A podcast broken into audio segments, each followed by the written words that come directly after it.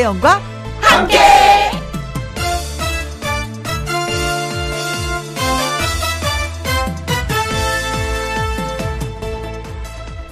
오늘의 제목 새 친구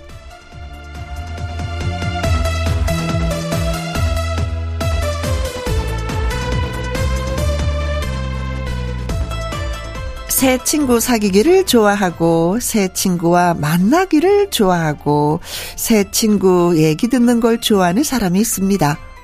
서운한 마음에 오래된 친구인 제가 그 친구에게 한마디 했죠. 너 너무 새 친구만 좋아하는 거 아니야? 그러자 그 오래된 친구가 말합니다. 새 친구를 만나보니 오래된 친구인 네가 정말 참 좋은 사람이라는 걸 알게 됐어. 새 친구이건 오래된 친구이건 간에 만나서 좋으면 그게 친구입니다. 오래된 친구 고집하지 말고 새 친구에게 너무 쏠리지 않으면 세상 재밌게 살 수 있습니다. 김혜영과 함께 출발합니다. KBS 이라디오 매일 오후 2시부터 4시까지 누구랑 함께 김혜영과 함께 1월 14일 토요일 오늘의 첫 곡은 소명과 김정호의 최고 친구였습니다. 잠시 광고 듣고 와서 신성 씨와 사연 창고 문 열겠습니다. 김혜영과 함께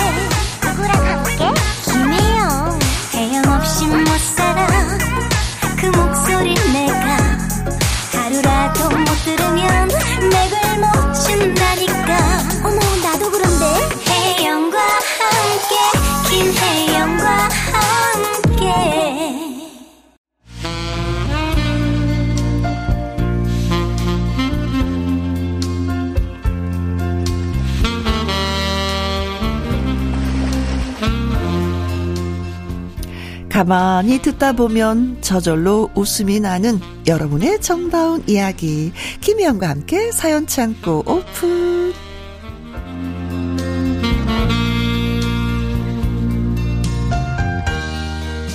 사연 전하는 남자 사전남 신성 씨 나오셨습니다. 안녕하세요. 안녕하세요. 토요일의 사전남 신성 인사드립니다. 오늘도 애청자분들의 사연을 모아 모아 모아서 사연 창고 오픈. 올 때 연습하고 오죠. 지금 여기서 생각했습니다. 사전 남이 아니라 사전에 연습하고 온 남자. 어, 요즘 많이 힘들지 않아요? 불타는 트롯맨 때문에. 아, 네. 계속 연습하고 그쵸. 뭐 하다 보니까 음. 이 개인적인 시간이 좀 없다 보니까 음. 네 그래도 즐거워요. 너무 즐거워요. 그렇죠. 뭐 네. 사실 뭐 개인적인 일이면서 나의 일이 그거니까 네. 뭐 열심히 최선을 다하는 거. 그래도 뭐 한 단계 한 단계 올라갈 때마다 너무 기분이 좋은 거예요. 우리의 신성이 그러다 나중엔 나의 신성 막 이러면서 진짜 그 우리 신인 친구들 혹은 새로운 친구들이 노래를 너무 잘하다 음. 보니까 잘하더라. 와 저희 같은 일단 저는 일단은 그분들의 선배잖아요. 음. 그쵸. 와 더 긴장을 할 수밖에 없는 거예요. 워낙 잘하니까. 맞습니다, 야. 맞습니다. 예. 네, 네. 그래서 벼이삭은 익을수록 고개가 더 숙여진다고 얘기하잖아요. 예, 어쩐지 음. 계속 그 친구들 볼 때마다 이게 자꾸 고개가 이렇게 내려가더라고요. 어. 자, 계속해서 화이팅 네, 알겠습니다. 해주시기를 바라면서 네. 첫 번째 사연 어떤 분이 보내주셨는지. 네, 첫 번째 사연 정영덕님의 사연입니다. 네. 산에 오르는 걸 좋아했던 20대, 30대 시절, 그땐 친구들과 야간 산행도 자주 갔고, 주말만 되면 산에 가는 게 행복이었는데요. 네. 결혼을 하고 아내가 산에 가는 걸 그렇게 싫어하다 보니, 저도 어느 순간부터 자연스럽게 등산하는 횟수가 줄어들다가, 네. 최근 몇 년은 한 번도 등산을 못 하고, 다, 못하고 지나갔죠. 네. 그러다가 2023년 아들이 새해를 맞이해서 해를 보러 등산을 가자고 하- 하더라고요. 어, 해돋이죠, 해돋이. 어. 네. 늘 바쁘고 시간이 없다던 아들이 먼저 제의를 했길래 저는 단번에 오케이 했습니다. 음. 그리고 아내에게 같이 가자고 세 가족이 손잡고 등산해서 일출을 보자고 했더니 네. 등산이라면 질색하는 아내 아내가 음? 아, 난 그냥 아우 우리 집 옥상에 올라가서 일출 볼래. 아, 거기 가도 다 볼 텐데 뭐. 그리고 난 등산을 해본 적이 없는 사람이라 괜히 짐이 될 거야. 어. 아들하고 둘이 오붓하게 다녀와 아. 하더라고요. 저랑 비슷하네요. 아들과 저는 무장을 하고 집에서 그리 멀지 않은 산으로 향했습니다. 평소에 친구처럼 지내는 사이인 저희 부자는 어머. 올라가면서 이런저런 사소한 이야기를 나누면서 산행을 했죠. 이야기를 하다 보니 이 녀석이 언제 이렇게 컸는지 너무 어른스러웠고 아빠랑 엄마의 힘듦을 이해하면서 도움이 되고 싶어 애쓰는 마음이 너무 예뻤습니다. 그리 높지 않은 산이어서 1시간 정도 올라갔습니다. 음. 잠시 앉아서 쉬다가 떠오르는 태양에 아들도 저도 두 손을 꼭 모으고 간절한 소망을 빌었네요. 네. 꼭 이루어질 것 같은 그런 느낌이 들어서 너무 행복한 순간이었습니다.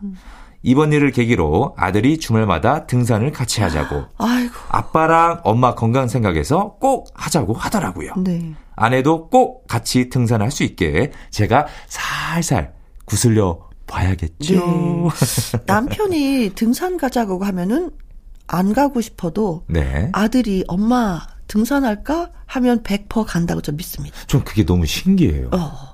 남편 말은 안 듣고 아들 말은 듣고. 네. 제가 그렇거든요. 아 진짜요? 아 따님들 말씀 잘 들으시는구나. 네. 아니, 아니, 딸을 말 잘 듣는 게 아니라 부모는 자식의 말에 더 많이 귀를 기울이는 것 같아요. 어. 남편의 말은 약간 무시, 그왜 그런 거죠? 너무 편하니까. 아. 어, 너무 편하니까 그렇게 되는 거고. 네. 아이들은 아, 뭐 하자 그럼 괜히 좀 약간 어깨에 힘이 들어가면서 흥이 더 나고 뭐 음. 이런 게 있더라고요. 왠지 저도 잘 모르겠어요. 그래요? 근데 편안한 걸로 따지면 남편이 더 편해요. 그렇죠. 네. 요번에 혹시 1월 1일 날 음. 해돋이 보셨는지 아니요. 안 보셨어요? 아니 저희는 왜냐면 저- 저기 명절을 네. 그 신정을 쉬어서 항상 시댁을 내려가야 되니까 아. 어 그거는 이제 못 하고 있죠. 네. 근데 사실 만약에 간다 하더라도 저는 안 따라갈 것 같아요. 아, 어, 그래. 사진 찍어 갖고 와. 저는 딱 1월 1일 되자마자 알람을 맞춰놨어요. 그러니까 해가 언제 뜨는지 딱 확인을 하고. 음. 그래서 장소에 따라 뭐 다 다르죠. 네, 여기. 제 집 앞에 선유도 공원 오. 거기도 명소더라고요. 제가 작년에도 봤지만 아 올해도 봐야 되겠구나 싶어가지고 해 뜨는 시간이 7시 45분이었던가 그랬어요. 음, 음. 그래서 7시 20분에 맞춰놓고 네. 일어나자마자 오 후다닥 입고 가가지고 젊다, 좋다. 아 그냥 너무 좋아요. 전 음. 일출 보는 게 너무 좋아가지고 그래야 좀 한 해가 그렇죠. 1월 1일의 예. 해는 또 다르지 느낌이. 맞습니다. 네. 네. 그 해가 그 해인데 같은 해인데도 또 새롭게 느껴지면서 그렇죠. 마음가짐을 하게 되잖아요. 제가 그리고 공약 지켰지 않습니까? 1월 1일 날 12시 딱 되면은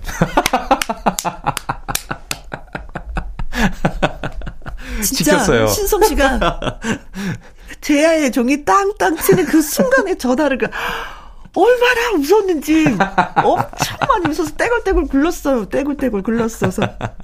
아 너무 고마웠어요. 네. 새해 첫 번째 저에게 큰 웃음을 주었던 신성 씨. 공약을 네. 지켰습니다. 네. 지금 생각해도 웃겨. 전화했어요. 했어요. 했어요. 새해 복 많이 받으시라고. 네, 맞습니다. 복 많이 받고 있어요, 지금. 그래서 네. 행복하게 하루하루를 자, 보내고 있습니다. 음. 자, 둘째 이모, 김다비 씨 이모, 김신영 씨의 부캐 이름이죠. 음. 오르자라는 노래를 또 발표했는데 한번 들어보도록 하겠습니다. 오르자. 다음 사연은 제가 소개할게요. 이영은 님이 보내주셨습니다. 제목, 새 애인이 오고 있어요. 오. 오. 설레는 이 단어. 그러니까요. 새 애인도 더 설레는데 오고 그러니까요. 있대. 더 설레. 초등학생 딸, 중학생 아들 두 아이의 방학이 시작되었습니다. 학교가 아닌 냉장고 앞을 수시로 드나드는 두 녀석들 덕분에 15년간 아무 탈 없이 사용한 냉장고가 삐그덕 삐그덕거리더니 이내 바꿔줘야 할 상태가 되었네요. 어.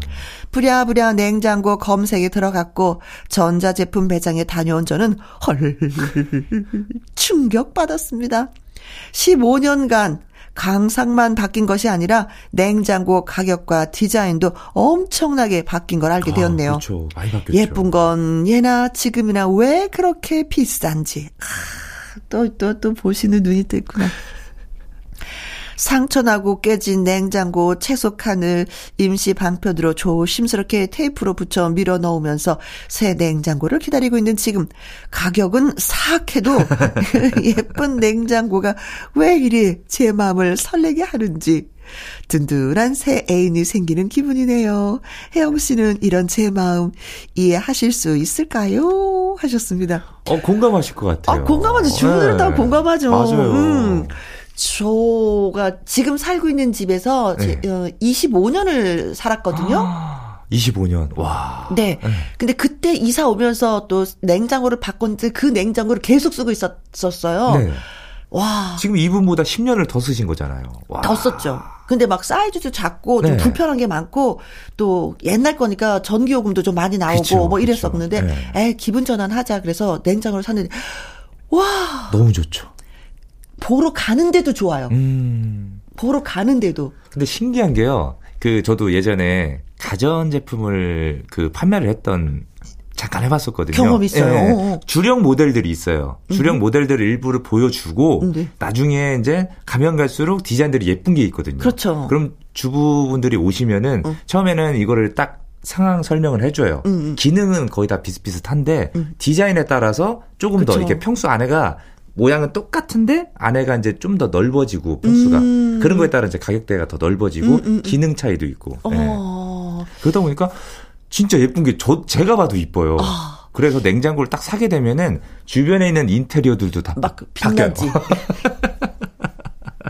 저 냉장고 사서 얼마나 기분이 좋은지 저는 저희는 식구들이 얼음을 잘 먹어요. 어, 어. 그럼 얼음 나오는. 어, 예, 얼음이 예, 예. 두두두두두 그러면서도 아니, 냉장고는 제가 샀어요. 예. 남편이 안 도와줬어요. 아니 그때 집안 인테리어를 부분적으로 남편이 해줬거든요. 네. 그래서 냉장고는 제가 샀는데 드드드드 이거 내가 산 거잖아. 그죠. 아이들아 타닥 타닥 얼음. 뽑아 먹어라. 예, 예. 드드드드드드.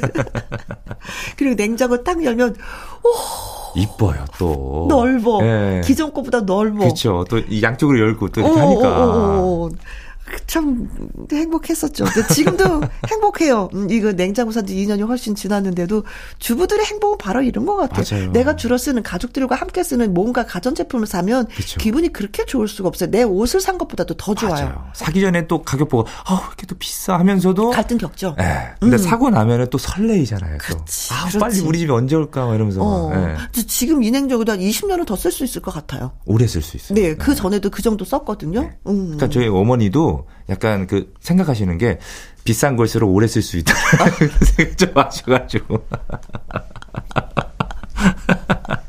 아니 그리고 요즘에 가전 제품들이 너무 잘 나오니까 디자인들이 너무 예쁘죠. 네, 그리고 서비스가 좀 좋아요. 맞아요. 그리고 또 확인 전화 하잖아요. 네. 서비스 괜찮으셨습니까? 네. 어, 네, 서비스가 너무 좋았어요. 네, 그럼, 아, 네, 감사합니다. 뭐, 누구 누구 누구입니다. 뭐, 이런, 그런 것까지 너무나도 잘 돼 있으니까, 맞아요.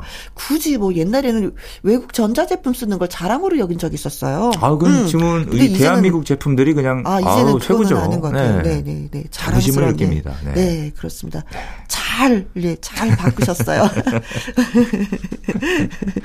자, 그렇다면 노래를 한 곡도, 예, 띄워드려야죠. 싸이가 노래합니다. 기댈 꽃. 김혜영과 함께 사연 창고 다음 사연은 신정자 님이 또 보내주셨네요. 네. 제가 한번 읽어보겠습니다. 네.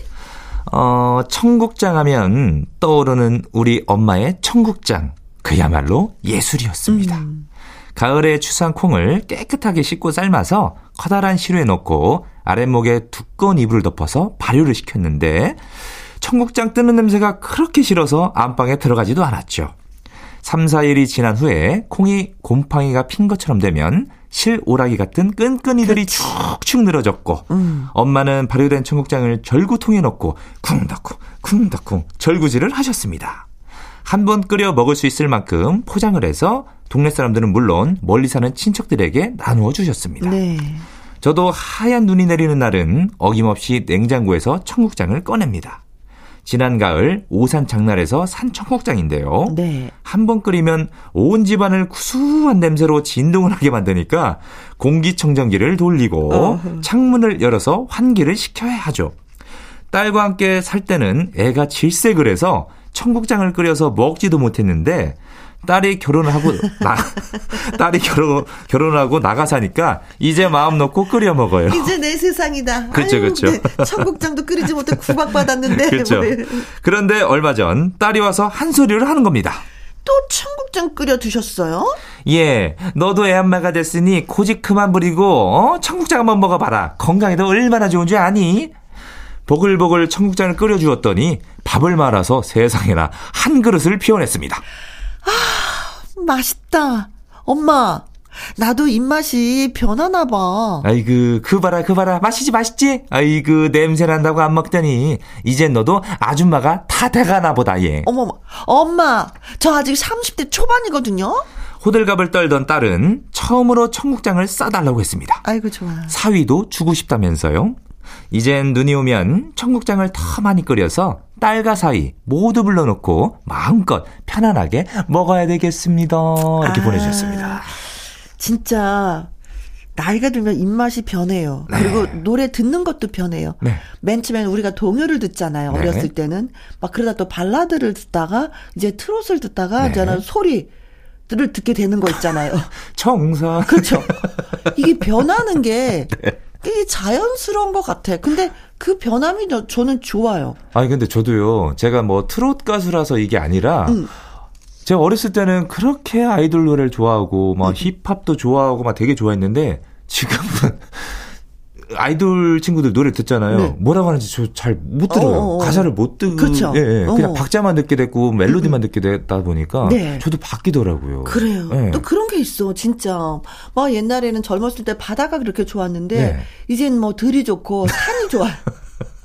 계곡이 좋고. 아, 그 뭐 해수욕장보다는 약간 시원한 계곡에 어, 가서 발 담그고 수박 먹고, 예, 간식 먹고 그렇죠. 어. 뜨거운 거예요, 이제는. 네. 청국장은 좋아해요. 저는 진짜 없어서 못 먹을 정도로 그렇지. 되게 좋아해요. 맞아. 더군다나 저희 어머니가 음. 또 김치도 잘 담그시니까 그 약간 신김치가 되면은 맞아. 그래도 신김치를 송송송 썰어가지고 그 청국장에 넣으면은 어, 두부하고 진... 같이 김치 어, 넣으면 어, 그냥 밥세 공기예요. 그냥 음. 그날은 진짜. 저희 어머니가 또 청국장 그렇게 또 잘 띄우세요. 아, 그러시구나. 네. 근데 청국장을 먹으면서 그 콩 알이 씹히는 게 저는 그게 좋아요. 너무 맛있어요. 음. 어렸을 때는 자꾸 냄새 나니까 어머니가 어. 덮어놓으면은 저 이렇게 이불 뚜껑으로 덮어놓으면 그렇죠. 들춰보고 엄마 여기서 방구 냄새 나. 근데 그 모든 것이 다 구수하게 예, 네. 느껴지고 또 엄마가 끓여준 거라면 그냥 다 맛이 있는 맞아요. 거죠. 맛이 있는 거지. 청주 한번 끓여 먹으면은 거의 한 3, 4일은 진짜 그 냄새가 배겨가지고 네. 냄새 빼는데 좀 시간이 걸리긴 해요. 그렇죠. 네. 아, 진짜 그립다. 어. 어, 갑자기, 갑자기 엄마 생각이 나면서 청국장이 너무 그립네. 네. 그래서 저는 요즘에 식당에 가서 먹습니다. 엄마가, 어, 자주 뵙지를 못하니까. 네. 또집 근처에 또 백반집 잘하는 집이 있어가지고 네. 되게 맛있어요. 아, 네. 그래요. 아, 딸들은 진짜 엄마 솜씨를 많이 많이 좀 배워둬야 되는데 저는 네. 일한다고 왔다 갔다 하면서 엄마의 솜씨를 많이 배워두지 못해서 음. 그게 좀 많이 아쉽기도 해요. 네. 음. 그렇다면 그 음식 솜씨를 우리 딸한테도 좀 맛보여줄 수 있었을 텐데 많이 아쉽습니다. 네. 청국장. 아 왜 이렇게 갑자기 엄마가 보고 싶지? 근데 끝나고 좀 청국장 드시러 가실래요? 괜찮죠. 네. 어머니 계실 때 예, 많이 많이 드시고 엄마 싸줘 이 소리도 많이 하세요. 엄마들은 그 소리 진짜 듣고 아우, 싶어 하거든요. 네. 네. 김범수의 노래입니다. 집밥. 자, 이번 사연은 안순지 님이 보내주셨습니다. 네. 제목이 있어요. 갱년기 극복기. 오. 작은 애가 사춘기인데 저랑 대화하는 거라고는요. 문 닫아주세요. 음. 이것뿐입니다. 엄마가 갱년기니까 엄마 힘들게 하지 마. 그러면 아들 녀석은 저는 사춘기니까요. 방문 닫아주세요. 무심히도 대답을 한답니다. 하루는 둘이 말다툼을 하다가 제가 너무나도 열받아서 아이를 잡았거든요. 네. 탁! 그랬더니 아이가 노라면서 저를 뿌리쳤는데 애가 100kg이 육박하다 보니까 그만 그 힘을 이기지 못하고 제가 쇼파로 그냥 날아가 버리고 말았습니다. 퓨! 슝! 너무 서러워서 펑펑 울고 며칠을 말을 안 했어요. 그리고 친한 아이의 학원 원장님한테 전화를 걸었습니다. 아니 이유도 모른 채 아들한테 미움받고 무시당하고 있어요. 네. 대한민국 어머니들은 다 똑같습니다. 뭐, 이유 없이 당하는 거죠. 아, 이유 없이 당하는 거죠. 저는 졌습니다. 자식 이기는 부모 없다고 갱년기도 사춘기 앞에서는 져야만 했어요. 아니, 갱년기가 이긴다고 하는데. 그래서 자체 처방을 내렸어요. 아들한테서 관심을 끊고 음, 잔나비라는 그룹을 좋아하기로 했습니다. 오. 콘서트도 가고 CD도 사고 가수가 읽었다는 책도 사고 음악 세계에 푹 빠져서 갱년기 극복을 해보려고요. 어머나. 남편도 사춘기도 그렇게 덕질은 안 한다고 비아냥댔지만 이렇게라도 긍정적으로 살아야죠. 어, 덕질. 와, 이 덕질을 아시는구나. 그렇죠. 팬활동. 네. 오. 팬 활동을 하시니까 아시는 거죠. 네. 네. 잔나비 노래 중에 뜨거운 여름밤은 가고 남은 건 볼품 없지 마이라는 노래가 있는데요. 제 뜨거운 여름밤 아직 다 간 건 아니겠죠? 혜영 씨도 신송 씨도 늘 건강하시고 방송 대박 나세요. 너무 아, 잘하셨다. 그러니까요. 아이고야. 네. 음. 아이고 그래요. 사춘기가 왔을 때는 그냥 남의 집 아들, 앞집 아들 키워준다라고 그래 내가 지금 덕을 쌓고 있다라고 생각하면서 키우라고 누누이 제가 말씀드렸잖아요. 그렇죠. 상처받지 마세요. 앞집 아들입니다. 네. 덕을 쌓다 보시니까 덕질을 하시는 거잖아요, 지금. 네. 네. 네. 그래요. 어, 내 아들은 옆집 아들이다라고 생각을 하고 다른 집 아들 괜찮아. 사랑해 주는 거. 아. 아. 진짜 생각을 잘 하셨네요. CD 사고 콘서트 가고 책도 사서 또 읽고. 음. 음. 사춘기가 오게 되면은 이제 이제 청소년기로 들어가는 과정이잖아요. 네. 그러다 보면은 이제 사생활에 대해서도 좀 감추고 싶어 하고 음. 그러다 보니까 뭔가 이렇게 이제 뭐 부모님들이 꺼려. 맞아요. 부모님 와서 이렇게 뭔가 뭐 하니 해도 아 엄마 뭐 아 나가요 이렇게 어. 되는 거예요 이게. 그렇죠. 네, 뭐든지 네. 내가 다 알아서 할게요. 맞아요, 맞아요. 음, 알아서 하기 뭐 알아서 해. 음. 다 알아서 하면 밥도 해주지 말고 빨래도 해주지 말아야지. 다 아, 알아서. 그러고 보면 저는 진짜 사춘기를 어떻게 정한지도 모르겠어요. 저는 그때는 뭐. 워낙에 부모님들께서 음, 음. 좀 엄하게 이렇게 키우시다 보니까 뭐 반항도 해본 적도 없었고. 저도 사춘기 없이 그냥 지나갔어요. 그렇죠, 그렇죠. 네. 네. 저는 사춘기보다 오춘기를 왔던 것 같아요. 아, 그래. 그렇게 온다니까. 온, 20대 중반 때 어. 저도 이제 클 만큼 컸으니까 아버지 보러 아, 저도 좀 클 만큼 컸어요. 아버지 제가 알아서 할게요. 네가 뭘 알아서 하냐고. 그래. 오기는 와요. 맞아요. 어릴 때 오는 게 더 낫대요. 네. 클 때 오면 더 힘들다고 하더라고요. 더큰 네. 문제를 갖고 온다고. 그렇죠. 네. 네. 그래요. 그냥 뭐 문 살구머니 닫아주세요. 밥, 밥만 해주고 그냥 뭐 빨리만 해주고 문 닫아주고. 네. 어머니. 근데 보면은 지금 친구들 이 팬분들 보면 대부분 이런 어머님들이 굉장히 많으세요. 그렇죠. 네. 그래서 가수분들이 요즘에 더 신난다고 하잖아요. 맞아요. 음. 네. 옛날에는 뭐, 그, 나는 뭐 누구의 팬이에요. 그럼 다 이렇게 젊은 분들이 진짜 가수분들을, 어, 저 팬으로서 정말 좋아하는 게 있었는데, 이제는 진짜 아니에요. 네. 50대, 60대, 70대도 계세요. 어머니 너무 귀여우세요. 그 네. 티, 그 팬클럽 티 입고 오시고, 음. 막 응원 도구 들고 오시고, 막 그런 모습 보면 너무 막, 아우, 네. 너무, 예. 너무 인생을 잘 즐기면서 사시는 맞아요. 것 같아서 저는 진짜 박수를 많이 네. 보냅니다. 네. 그런 의미에서 신선 씨도 많이 사랑해 주시고요. 네. 안순지 님이 말씀하셨던 바로 그 노래, 잔나비의 노래 띄워드릴게요. 와, 제목이 엄청 깁니다. 뜨거운 여름밤은 가고 남은 건 볼품 없지만. 김혜영과 함께 사연 창고. 이번에는 현혜진 님의 사연, 예, 신성 씨가 소개해 주시겠습니다. 네. 어, 이것도 제목 있네요. 음. 친구들이 저더러 하는 말. 너는 전생에 나라를 구했냐? 왜? 왜냐고요? 네? 제 남편이 바로바로 바로, 바로 연하남. 아, 4살. 4살. 연하남이거든요. 하지만 저는 절대로 그런 남편에게 밀리거나 기죽지 않는답니다. 음. 남편이 저한테 좋아한다고 좋아한다고 매달려서 결혼한 거거든요. 네. 알았어, 내가 해줄게. 아, 매달리지 마, 진짜. 그렇죠. 4살 차이는 궁합도 안 본다잖아요.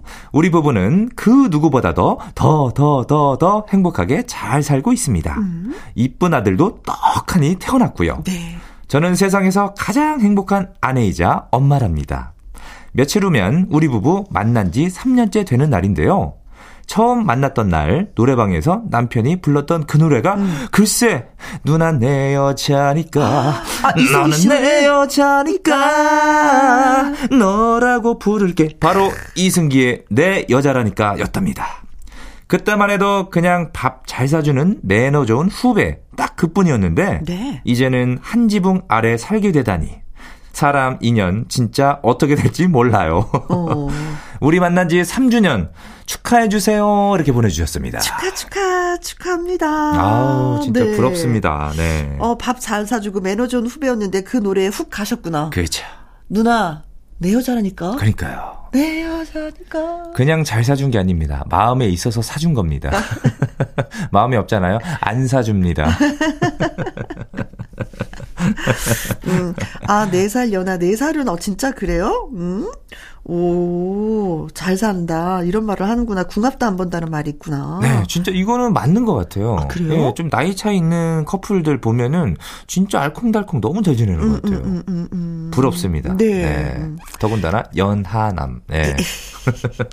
그래요. 네. 이런 거는 많이 자랑하셔도 될 것 같습니다. 네. 자랑하시고, 자랑하시고, 또 자랑하시고, 또 그만큼 행복하고, 행복하고, 또 행복하셨으면 좋겠습니다. 네. 네. 자, 두 분의 첫 만남 때 남편이 노래방에서 부르셨다는 그 노래, 이승기 씨 노래 띄워드릴게요. 너는 내 여자니까, 내 여자라니까. KBS 이라디오 김혜영과 함께 1부 마무리할 시간인데요. 오늘 사연이 소개되셨던 정영덕님, 이영은님, 신정자님, 안순진님, 현혜진님에게는요, 속눈썹 영양제, 그리고 풋크림 함께 보내드리도록 하겠습니다. 자, 신성 씨의 사랑의 금메달 이 노래 듣고요. 2부는 연예계 팩트체크로 다시 돌아옵니다. 신성 씨 오늘도 수고 많이 하셨어요. 감사합니다. 응, 늘 다음- 응원합니다. 감사합니다. 다음 주에도 뵙겠습니다. 네. 2시부터 4시까지 김혜영과 함께하는 시간. 지루한 날 졸음운전. 김혜영과 함께라면 저 사람도 웃고 이 사람도 웃고 여기저기 벅장개소 가자. 가자, 김혜영과 함께 가자. 김혜영과 함께. 가야지 KBS 이라디오 김혜영과 함께 2부 시작했습니다. 강희론 기자의 연예계 팩트체크 노래 한 곡 듣고 와서 시작할게요. 3321님의 신청곡입니다. 금잔디의 당신은 명작.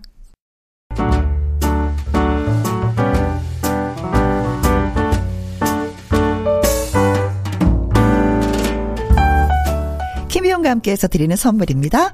편안한 구두 바이네리에서 구두 교환권, 발효 건강 전문 기업 이든 네이처에서 발효 홍삼 세트, 건강한 기업 H&M에서 장 건강식품 속 편한 하루, 청소이사 전문 영구 크린에서 필터 샤워기, inner beauty 브랜드 올린 아이비에서 inner beauty 피부 면역 유산균, 에브리바디 엑센 코리아에서 에디슨 무드 램프 블루투스 스피커, 욕실 문화를 선도하는 때르미오에서 때 술술 때 장갑과 피누, 연구 중심 기업 찬찬이에서 탈모엔 구해줘 소사, 하남 동네 복국에서 밀키트 복요리 3종 세트, 전통 보약의 새로운 시각 트레서피에서 먹기 편한 한방 영양제, 산삼 순백에서 지리산 산양 산삼 순백 프로 건강식품, 블라인드의 모든 것 월드 블라인드에서 교환권, 하루 온종일 따뜻한 지엘 하루 온팩에서 핫팩 세트.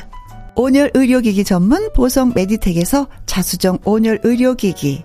35년 전통 순천 건봉 국밥에서 맛있는 전국 3대 국밥. 브레싱스에서 불면 보이는 폐 건강 불로. 이영애의 건강 미식에서 효소 10만원 쇼핑몰 이용권. 줄기세포 배양액 화장품 더 세린에서 anti-aging care HC 세트. 그리고 여러분이 문자로 받으실 커피, 치킨, 피자, 교환권 등등의 선물도 보내드립니다.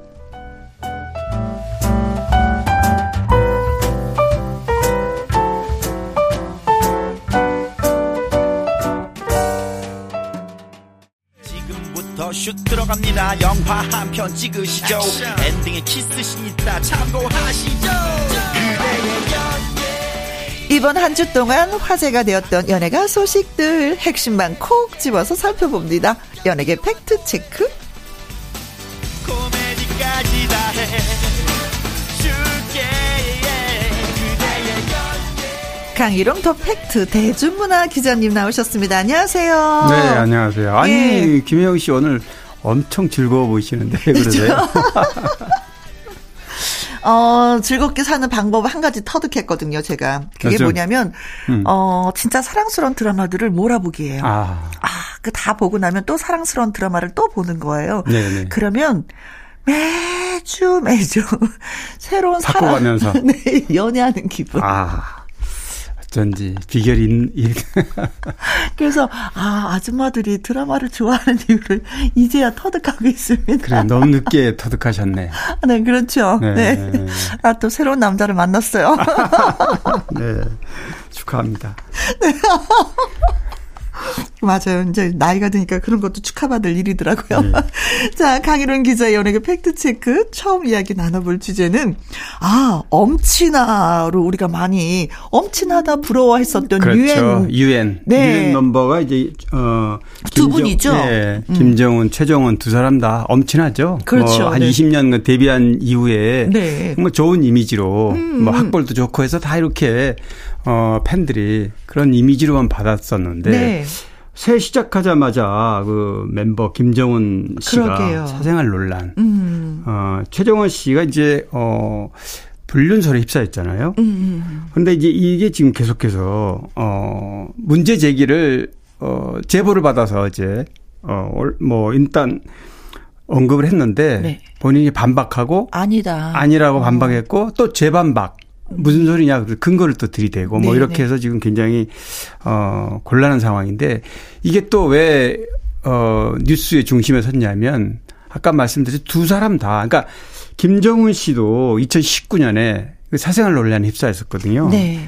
그 때문에 멤버가 어 둘 다 어중둘 다 아직 미혼이에요. 그런데 아, 위험해요. 이런 어 좋지 않은 일에 연루되면서 네. 연초부터 아주 어 아주 안타까운 상황이 벌어졌습니다. 최종원 씨 같은 경우에는 옛날에 알고 지내던 그냥 네, 예전에 뭐 어려서부터 음. 알고 지냈다 본인은 이렇게 주장을 해요. 네. 그래서 막 가족들도 안다. 네. 그렇기 때문에 뭐 불륜 그 문제 제기를 한 것처럼 음, 기사에 난 것처럼 불륜 관계가 아니고 네. 그냥 친한 관계여서 아는 사이이기 때문에 만나서 이런 네. 어, 근데 네. 서로가 그냥 뭐 음, 결혼하지 않은 상태였으면 아무런 문제가 없는 건데 그렇죠. 여자분은 이제 결혼하신 상태이기 때문에 때문에 이 남편이 이제 문제 제기를 또한 좀, 거죠. 네. 예. 그래서 문제가 불거지고 있는데 네. 아직까지는 뭐 더 지켜봐야 되는 상황이겠죠. 그렇죠. 주장이 네. 다르니까. 음, 음. 주장이 다르는데 이제 몇 가지 근거들이 나와, 나와서 어쨌든 아. 어, 최정원 씨 입장에서는 그걸 일일이 다 해명하고 사실이 아닌 거를 밝혀줘야 되는데 네. 그렇지 못하다면은 계속 궁지에 몰릴 수밖에 없는 거죠. 진짜.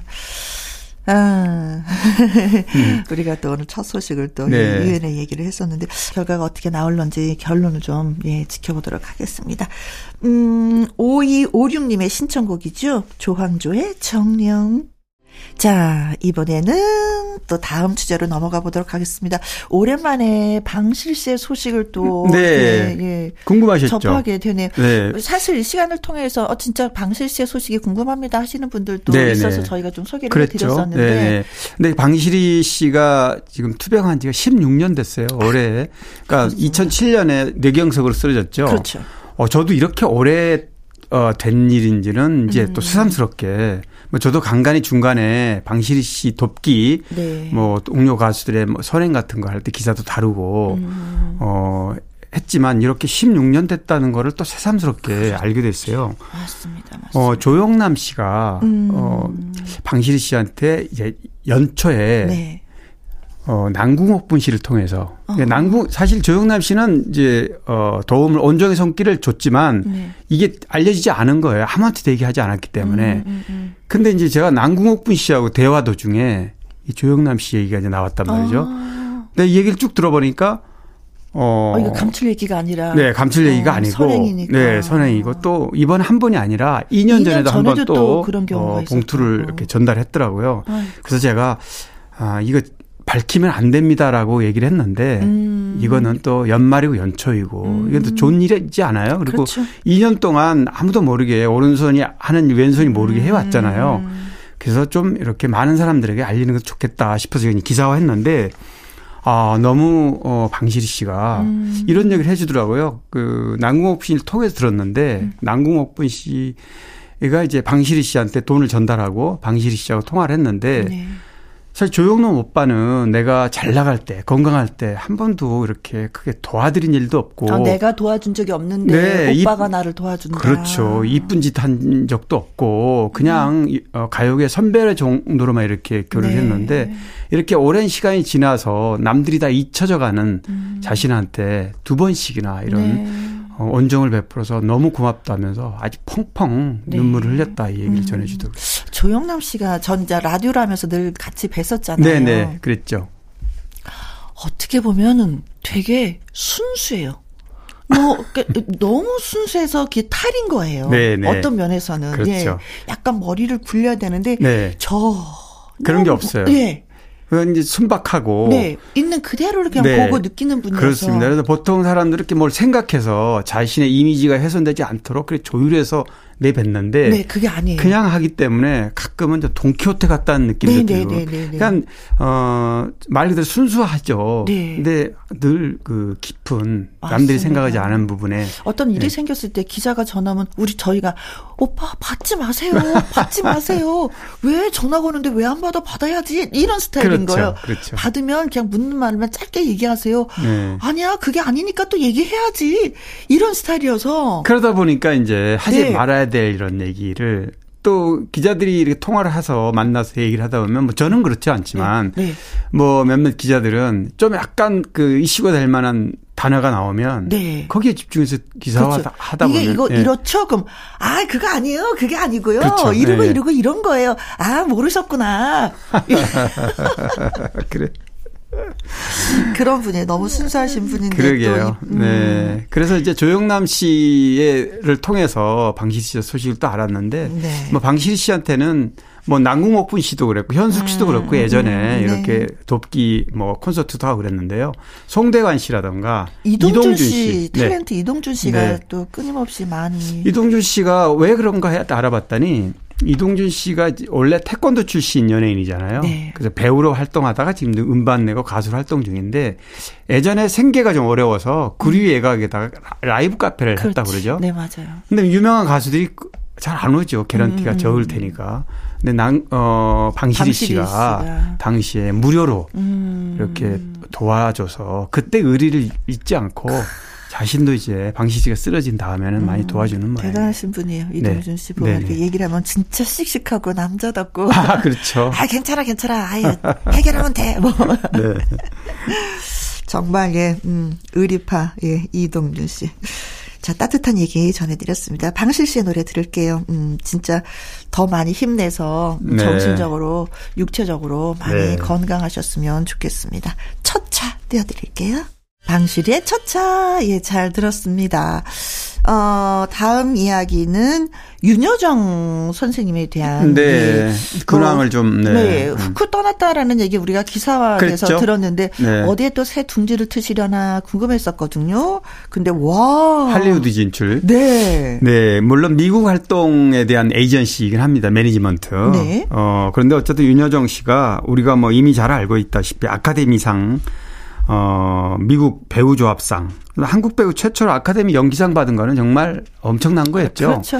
역사를 네. 새로 쓴 거죠. 네. 그런데 이제 미국 활동, 뭐 윤여정 씨는 뭐 영어도 잘 하시고, 음. 어, 미국, 어, CAA라는 네. 아주 유수의 에이전시입니다. 여기에는 뭐, 톰 행크스라든가 브래드 피트, 조지 클루니 이런. 우리가 다 아는 사람이 그렇죠. 이런 분들이 여기 속해 있고요. 한국 배우들도 뭐 미국 스케줄이긴 하지만 이정재, 이- 정호연, 오징어 게임으로 화제가 됐잖아요. 네. 아, 강동원 씨도 강동원 씨도 있고 그렇습니다. 있다고. 몇몇 한국 배우들도 깜짝 놀랐어요. 네, 그래서 이제 미국의 어, 할리우드 작품을 할 때는 음, 여기서 그 에이전시를 하- 그렇습니다. 그렇죠 한국에서 하긴 좀 버거우니까 그렇습니다. 그래서 아무래도 이제 할리우드 작품을 할 가능성이 더 커지 더 많죠. 그렇죠. 여기 수속이 되면은 아 그래도 CA에서는 그 한국의 배우들의 연기를 네. 인정을 하는 거겠죠. 당연하죠. 그러니까 소속사로 네. 재계약을 하는 거겠죠. 그렇습니다. 계약을. 지금 언급한 여, 여, 이정재 씨도 있고 음. 이게 그만큼 한국 드라마 영화가 세계에서 이제 인정을 받는다는 거거든요. 네. 단지 상을 몇 번 받았다가 아니라 뭐 지난주에도 김영희 씨 잠깐 얘기했지만 상을 받으려면 우리 작품이 해외에서 봐야 되거든요. 그렇죠. 근데 그런 어 플랫폼이 지금은 뭐 OTT라든가 다양하게 뭐 영화는 뭐 물론이고 네. 이렇다 보니까 이제 한국 배우들에 대한 관심도 할리우드에서 높아지는 저는 거죠. 사실 그 해외 영화를 보면서 아쉬웠던 점이 뭐였냐면 그 한국 사람으로 나오는데 진짜 한국 배우가 아닌 다른 동양계 아, 쪽의 네. 좀 어색하죠. 배우들이 네. 어 한국말을 막 구사하면서 할때 그러니까 좀 어색하죠. 좀 어색한 걸 떠나서 짜증 났었거든요. 아, 네. 마- 그동안 그랬죠. 네. 한국 이제 그런 게 해소가 그렇습니다. 되는 거겠죠. 네, 이제는 뭐 한국에서 활동하는 배우가 직접 음, 음. 어 출연하기 때문에 굉장히 리얼하죠. 그렇죠. 우리가 보기에도 그렇고. 네. 네. 아주 멋집니다, 진짜. 아, 그렇죠. 근데 윤여정 아까 후쿠 엔터 얘기를 했는데 이승기 씨 때문에 후쿠 엔터테인먼트 갈등 때문에 좀 어, 논란이 됐었잖아요. 네, 아직까지 마무리는 되지 않았죠. 아직 뭐 진행 중인데 뭐 윤여정 씨도 후쿠에서 나오게 된 계기가 네. 뭐왜 그렇게 그런 거를 깜깜이로 알리지 않고 음. 어 밀실에서 했느냐 이런 부분이 좀 서운했다는 얘기 들렸었거든요. 네. 그래서 어쨌든 계약 기간이 끝나서 이제 후쿠를 떠났는데 떠난 지 얼마 되지 않아서 이제 이렇게 음. 미국 네. 진출했다는 소식이 들려왔습니다. 네. 아, 그나저나, 진짜 뭐, 이렇게 드라마에서는 뵐 수가 없어서 좀 아쉬움이 많이 있긴 있었어요. 네. 그 다음 작품 어떤 걸 선택하시려나, 저도 계속. 기다려봐야죠. 네. 네. 했었는데, 네, 국내에서 하든 국외에서 하든, 네. 건강 잘 챙기시면서 좋은 작품 만났으면 예, 좋겠습니다. 이제는 뭐, 대한민국을 대표하는 영화 배우가 되셨기 때문에, 그렇죠? 아, 그럼요. 더빈 네. 날이라 믿습니다. 네. 음. 대한민국은 좁아요. 이제는 뻗어야죠. 쭉쭉 네. 뻗어 나가야죠. 그렇습니다. 8395님의 신청곡입니다. 이찬원의 시절 인연. 청취자 질문을 또 받아보겠습니다. 요즘에는 개그 프로가 없는 게 너무 아쉬워요. 가끔 과거 그 유머 1번지를 돌려보곤 하는데 심영래 씨의 근황이 궁금해집니다. 하시면서 청취자 최민준 님이 글을 주셨습니다. 음. 자, 심영래 씨. 네, 네. 그래요. 개그 프로가, 어, 없어져서 옛날처럼.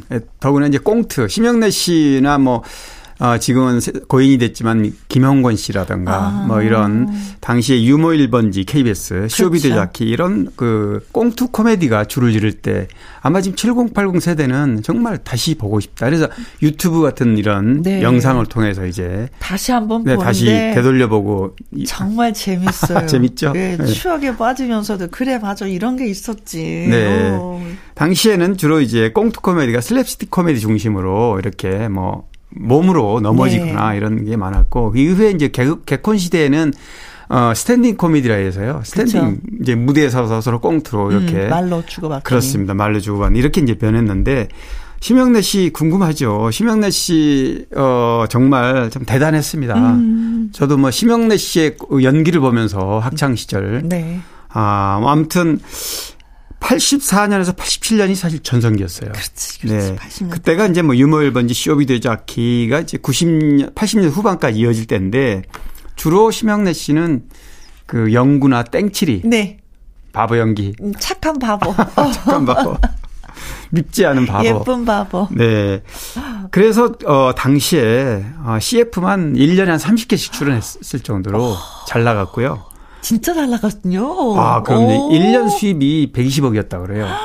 그 정도로 아니 그러니까 이렇게 보시면 돼요. 당시에 대한민국 연예인 중에 어 세금을 가장 많이 낸 아, 연예인 아, 그 얘기는 진짜 들은 것 같아요. 들었죠. 네. 본인이 그런 얘기를 네, 네, 하더라고요. 그런데 어 그만큼 뭐 돈도 많이 벌고 인기도 많이 얻고 음. 그런데 이랬던 심영래 씨가 어 물- 영화에 또. 영화 때문에 음. 지금의 좀 어려움을 겪고 있는데요. 2007년에 어 영화 디워. 네. 이 디워는 그래도 그나마 어, 성공을 했죠. 네, 어느 정도는 음, 세 번째 근- 작품이었어. 그렇습니다. 그런데 후속으로 할리우드 진출했던 어, 라스트 용- 갓파더. 네. 용가리도 괜찮았어요. 음. 그냥 그런 대로 수준은 뭐 그렇게 어, 뛰어나지는 않지만 네. 요즘 영화 비교할 수 없지만 그런 SF 영화로 치면 그때 당시는 뭐 그래픽이 괜찮았죠. 뭐. 그렇습니다. 그 돈을 엄청나게 투자를 해서 네. 작품을 만들었는데 라스트 갓파더 이 작품 사실 약간 어 수준이 음. 뭐 저도 봤습니다만 음, 보신 저도, 분들 알 저도, 거예요. 저도. 네네. 네. 그래서 영화 사업 실패하면서 빚 때문에 앉게 됩니다. 음. 그래서 이제 빚을 못 갚아서 뭐 회사가 엄청나게 컸는데 직원들 월급도 못 그렇죠. 갚주고 뭐 사기 혐의로 피소되고 이래 물론 사기 혐의는 최종 무혐의가 났지만 네. 굉장히 힘들었죠. 그렇죠. 그렇죠. 그래서 뭐좀 입이 약간 뭐 구안화사라고 그러나요? 네, 그렇게 건강이. 건강에 좀 음. 이상도 오기도 했고 굉장히 힘들었어요. 네. 그래서 이제 뭐 다시 재기를 위해서 저도 뭐 그 사이에 여러 번 계속 만나고 했는데요. 재기를 위해서 코로나 직전에 중국 자금을 뭐 이렇게 음, 투자 음, 받는다 이런 얘기가 있었고 물론 불발됐지만 네. 지금은 어 굉장히 영화라든가 음. 간간히 예능에서 나와서 이렇게 후배들하고 아, 예. 맞아요, 맞아요. 우리가 1호가 될 수가 없어 라는 아, 그래도 프로그램에서도 나왔었죠. 또 했었고 네네. 얼마 전에 또 노래도 또 예. 네. 네, 부르는 것도 또 그렇죠. 봤어요. 네. 네. 남자는 말합니다. 음악 프로그램. 네. 네네. 근데 지금 사실 방송 활동이나 연예 활동보다는 네. 지금은 현재 지금 현재는 어 외식 프랜차이즈를 아, 자신의 이름을 걸고 네. 물론 대구에서 네네 뭐 전국에 이제 요 프랜차이즈 지점을 프랜차이즈. 지금 만들고 있는 중이고요. 아. 물론 이제 지인하고 투자를 받아서 하는 거긴 하지만 네. 본인이 이제는 어떤 재기를 위해서 경제적인 자립부터 필요하잖아요. 그렇죠. 그래서 이제 어 외식 프랜차이즈를 하고 있고 음, 음, 뭐 완전히 이쪽 연예 쪽으로 떠난 건 아니고요. 그래도 저도 그렇고 많은 분들이 추억의 음. 어떤 꽁트를 보고 싶으면 가, 가끔은 방송국에서 섭외를 하더라고요. 네, 네. 근데 시력이 많이 안 좋은 것 같더라고요. 되게 지난번에 건강해. 한번 네. 뵈니까. 그래서 네, 그렇죠. 음, 그래서 건강부터 오빠 챙겨라는 얘기는 했는데 그게 뭐 도움이 되겠어요. 그렇습니다. 음, 맞습니다. 이제는 뭐 나이가 이렇게 한 분 한분 이렇게 나이가 들어가니까 네. 건강이 참 최고인데 일에 너무 몰두하다 보니 건강을 챙기지 그렇죠. 못하시는 분들이 많이 계셔서 맞습니다. 악순환인 음, 거죠. 그래서 그래서- 빨리 경제적 자립부터 하면 좀 마음이 편해질 거고 네. 건강도 되찾는 데 도움이 될 것 같아요. 네, 그렇습니다.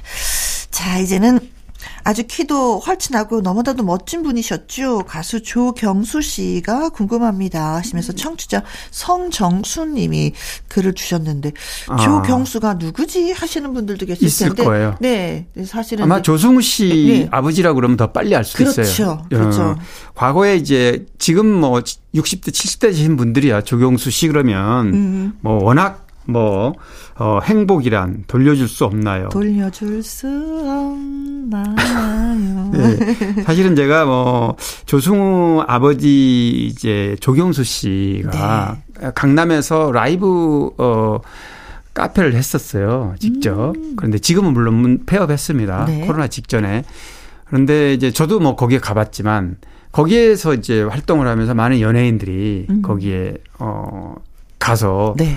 같이 뭐 어울려주고 이런 명 강남의 라이브 명소를 이렇게 한때 아, 했던 곳입니다. 여기가. 네.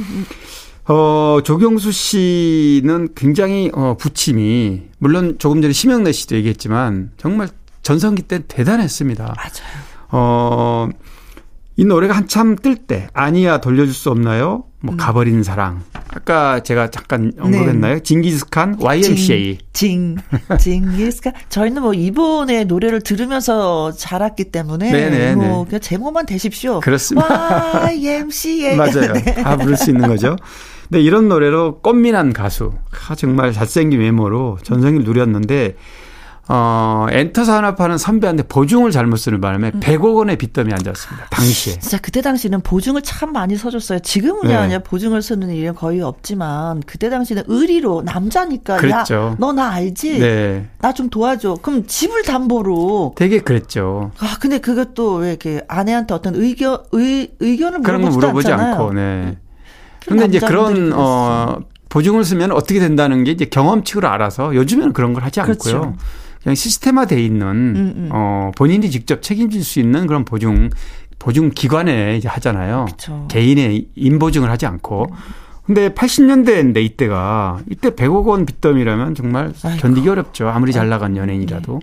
그래서 이제 미국으로 음. 사실 도피 아닌 도피 미국으로 떠났단 말이죠. 근데 그 당시에 자녀가 이제. 조서연 씨가 딸이고 지금 어 영국 배우입니다. 네. 그리고 이제 조승우 씨가 아들이고. 근데 6살, 3살일 때라 아주 어릴 때잖아요. 그렇죠. 그렇게 하고 미국에서 정말 90년대 중반까지 다시 돌아올 음, 때까지 거의 10년 가까이 음. 가족과 등을 졌단 말이에요. 네. 근데 거기에서 떠나면서 이혼, 위장위험. 위장 이혼. 본인은 그렇게 얘기를 해요. 네. 그러니까 이게 빚 때문에 어쩔 수 없이 우리 이혼을 하지만 내가 가족을 떠나는 거 아니다 이러고 갔잖아요. 네, 그렇죠. 근데 그렇게 오랫동안 가족과 등을 어, 지고 살다 보니까 음, 진짜 이혼이 돼버린 네, 거죠. 결국 그렇게 됐고 나중에 뭐 조승우 씨나 뭐 따님이 음. 성장해 가지고 아버지를 뭐 안 본다 이런 얘기도 나돌아오긴 음. 했습니다. 그래서 그런 얘기들이 간간히 이제 얘기가 나오긴 했지만 어쨌든 그냥 힘들었고요. 네. 어, 미국에 가서도 뭐 일식집 주방장을 한다든지 뭐 보험회사 대리점을 한다든지 엄청나게 고생을 많이 했다고 그래요. 음. 아이고. 그래서 돌아와 가지고 아까 말씀드린 라이브 카페 하면서 이렇게 음. 해왔는데 그것도 이제 나이가 이제 거의 뭐 70대 후반이라서 네. 70대 이제 뭐 중반 정도 됐습니다. 60, 어, 48년생이니까. 40년생. 네. 근데 굉장히 이렇게 힘든 과정을 거쳤고 아까 말씀하셨던 그 어, 어 청취자분께서 궁금해한 부분은 어떻게 지내나 그런데 지금은 네. 어 아무것도 하는 건 음, 없는 걸로 음, 제가 음, 알고 음, 있습니다. 음. 아마 음악 작업을 하고 있는지 모르겠습니다. 네. 뭐 매듭이 지어지면 연세가 있고 그래서 다이 라이브 카페 이런 걸 하지는 않겠지만 네. 어, 음악 작업은 할 수 있을 거라고 좀 아, 봅니다. 가끔가다 저는 아 가요 무대에 좀 나오셔서 노래 좀 해주시면 그렇죠. 얼마나 네네. 좋을까라는 생각은 좀 그런데요, 어, 가수들이 누구나 가요 무대에서 불러주면 나갈 것 같죠. 네. 근데 거기를 불러도 어, 나가지 않는 가수들도 많이 있습니다. 음. 네. 뭐 그렇기 때문에 어, 본인이 본인이 의사가 있지 않으면은 네. 어, 뵙기도 쉽지 않을 것 같아요. 그렇구나. 네. 일단 뭐 조승우 씨는 뭐 2023년 상반기에 방송될 새 드라마 네. 신생원 이혼에 또 캐스팅이 됐다고 하니까 음, 네. 조경수 씨를 못 뵈면도 아드님이라도 우리가 좀 그렇죠. 네. 자주 뵈야 될 아주 완전 젊은 시절 사진을 보니까 닮았어. 완전 닮았어요. 아주. 네, 진짜 딱 네, 네, 닮았더라고요. 네. 자, 강희롱 기자의 연예계 팩트체크 애청자 여러분이 궁금해 여기시는 연예가 소식이나 또 강 기자님에게 묻고 싶은 질문을 홈페이지 게시판에 올려주시면 이 시간에 소개도 해드리고요. 또 소개되신 분에게 선물 보내드리겠습니다. 오늘 사연이 소개되셨던 최민주님, 성정수님에게는 햄버거 세트 쿠폰 보내드립니다. 바로 이 노래로 스타가 됐죠. 행복이란 이런 노래, 그죠? 그렇죠. 조경수입니다. 행복이란. 가수 인생 히트곡. 나의 히트곡, 네, 나의 인생곡을 알아보는 순서가 되겠습니다. 오늘의 주인공은 가수 하남석 씨의 네. 노래, 밤에 떠난 여인. 네. 노래 역시 익숙한 노래죠. 네. 조금 불러볼까요? 아, 네. 하얀 손을 흔들며 입가에는 예쁜 미소 짓지만 뭐 이런 노래죠 네, 그렇죠 훌륭하십니다. 커다란 검은 눈에 가득 고인 눈물 보았네 네, 그렇죠. 음, 아, 이 정말 어, 하남석 씨의 이 밤에 떠난 여인은 음. 겨울 노래라고 그래요. 슬픈 겨울 노래. 아, 슬픈 겨울 노래. 왜 그런가 왜 하면 겨울이지? 이 가사에는 겨울이라는 표현이 안 없어요. 들어있지만 네. 이 노래를 작곡한 김성진 씨가 음흠. 작곡가가 자신의 실제 이야기를 그대로 스케치한 가사. 근데 이제 어 내용을 보니까 네. 결핵에 여자친구 결핵에 걸렸습니다. 결핵에 걸렸는데 겨울에 결핵이 많았어 네, 예, 지금은 별 네, 어, 네, 네. 큰 병이 아니지만 예전엔 결핵에 걸리면 아주 요양원에 가서 요양을 따로 맞아요. 격리돼서 해야 됐던 네. 시절이었는데 요양원으로 떠나서 기차역에서 겨울에 음. 바바리 코트를 입고 추운 바람 네, 부는 네, 겨울날 네. 이 여자친구가 헤어지는 그런 장면을 이 가사에 담은 겁니다. 아 그래서 어, 이 노래는 어, 좀 목소리 톤하고 너무 궁합이 잘 맞네요. 그렇죠. 노래 네. 가사와 곡과. 그렇습니다. 네. 그래서 정말 가심 가슴 시린 이별 음. 노래다 이렇게 볼 수 있고 뭐 이별 사랑 이런 노래가 뭐 굉장히 많지만 네. 음. 이 노래를 그런 어 스토리와 연결해서 들으면 아주 가슴에 좀 절절하게 와닿는데요. 슬프다. 노래 장르는 이제 팝 스타일인데 가- 방금 말씀하신 대로 하남석 씨의 그런 어떤 목소리에 voice의 잔잔한 리듬으로 실려서 네. 어, 이 노래는 어, 발매하고 한 2년 만에 히트가 됐는데 네. 당시까지는 정말 이름 없는 무명 포크 가수가 음흠. 이 노래가 히트하면서 일약 그리고 당시엔 70년대이기 때문에 개발 산업화 시대잖아요, 대한민국이. 네네네. 그때 이제 젊은 남녀들이 대개 산업 전선에 많이 가 있던 음, 음, 거고요. 음. 물론 대학을 다녀도 또 다른 일을 하면서 학비를 벌어서 다니는 대학생도 많았고. 네.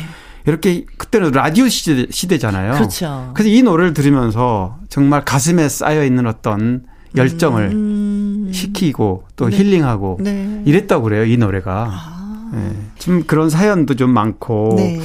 어, 사실, 어, 이 노래 쓴 김성진 작곡가는 이제 하남석 씨가 그때까지만 해도 뭐 명지대 영문과에 다니던 학생이었는데, 네.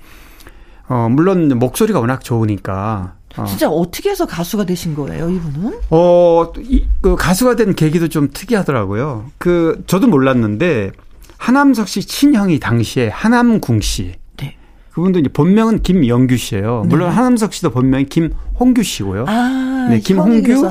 네, 김영규 이렇게 형제인데 형 이름은 이제 가수 어 로 활동했던 하남궁이란 이 가수가 네. 당시에 굉장히 어 인기가 있었다 그러죠. 전 잘 모르겠습니다. 나이 때 음, 음, 그때가 아니어서. 그래서 매트 몰러의 팝송 어 뮤직 플레이들을 번안한 음악, 음악이 흐르는 대로라는 곡이 굉장히 당시 6, 70년대에 히트를 했다 그러는데 네. 이 노래를 불렀던 형이 미국으로 갑자기 떠나는 바람에 형 대신해서 어, 클럽에서 이 노래를 불렀다 아. 그래요. 하남석 씨가. 네. 그래서 어, 클럽에서 입소문이 나고 노래 잘한다. 그래서 이제 이 당시에 김성진 씨를 만나게 됐고 음. 김성진 씨도 하남석 씨를 픽업해서 네. 자신의 곡을 줘서 히트를 한 거죠.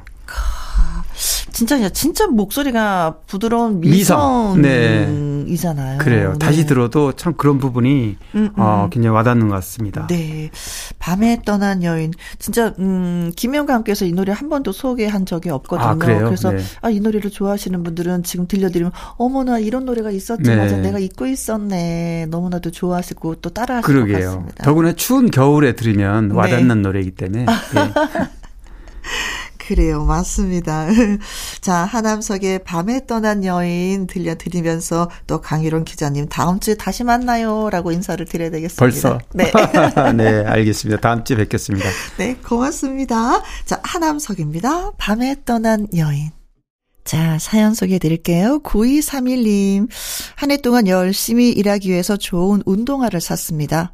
새 신발 신고 지치지 않고 이것저것 야생마처럼 열심히 달려보려고요. 기분도 새롭네요. 하셨습니다. 잘하셨어요. 달릴려면 신발이 좀, 예. 좋아야죠. 발 아프지 않게. 0128님, 설날에 먹을 만두 소, 예, 준비했습니다. 시어머님이 요양원에 계시기 때문에 이제는 시골을 안 가거든요. 집에서 먹거리 만들어서 이제는 제 자식들한테 보내야 하네요. 이제 저도 나이를 먹었나 봐요. 하셨습니다. 음, 그러면서 또 한 살 드시네요. 그쵸? 자, 끝으로 준비한 노래는 정태춘 의 손님입니다. 내일 오후 2시에 다시 올게요. 지금까지 누구랑 함께? 김혜영과 함께.